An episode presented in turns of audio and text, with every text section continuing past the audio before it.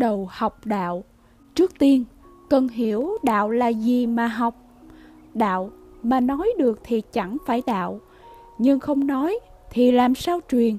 Nên tạm hiểu theo những nghĩa cơ bản thì đạo là chân lý, là lẽ thường hằng bất biến, tất nhiên là sự chân thực thế nên học đạo, hành đạo đều vì một mục đích cuối cùng, đó là hướng về chân, thiện, mỹ cả mọi sự chi, lời nói, hành động, ý nghĩ của một người luôn giữ trong ba điều ấy, thì là người hành đạo, xứng đáng gọi là bậc hiền nhân, thánh giả, đạo sĩ vậy.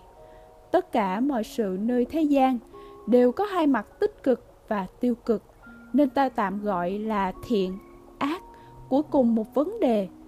Nhìn về sự chân thật, chân, tức là nhìn tổng quan tổng thể của các khía cạnh khác nhau của một vấn đề để hiểu rõ nó, hiểu và an lạc với nó, chứ không phải nhìn phiến diện một mặt nào đó rồi phán xét lung tung.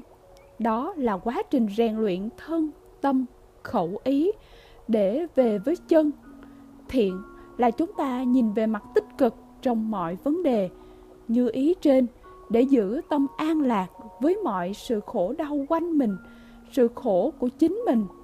Mỹ là đẹp đẹp theo hướng thiện và chân, chứ không phải đẹp của ác hành, ác trượt cụ thể, nếu người ta nhìn bộ áo da, áo lông là đẹp.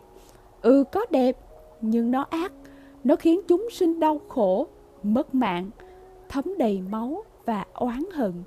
Vậy thì không chân, không thiện, nên sẽ là không mỹ. Hiểu các vấn đề này rồi thì tự nhiên định hướng được học đạo là cần làm gì? Tu tâm dưỡng tánh là quan trọng nhất. Còn về pháp, tạm gọi là phép thuật, phương thức là phụ. Để mình có phương tiện, mình độ duyên được nhiều. Còn không có phép thuật đó, vẫn đạt đạo như thường cho chính mình và người quanh mình ở nhiều khía cạnh khác nhau. Tu tập, toát ra được vẻ thiên lương chân thật thì tự nhiên là truyền đạo vậy. Cho nên, cứ an lạc, chậm chậm, từ từ.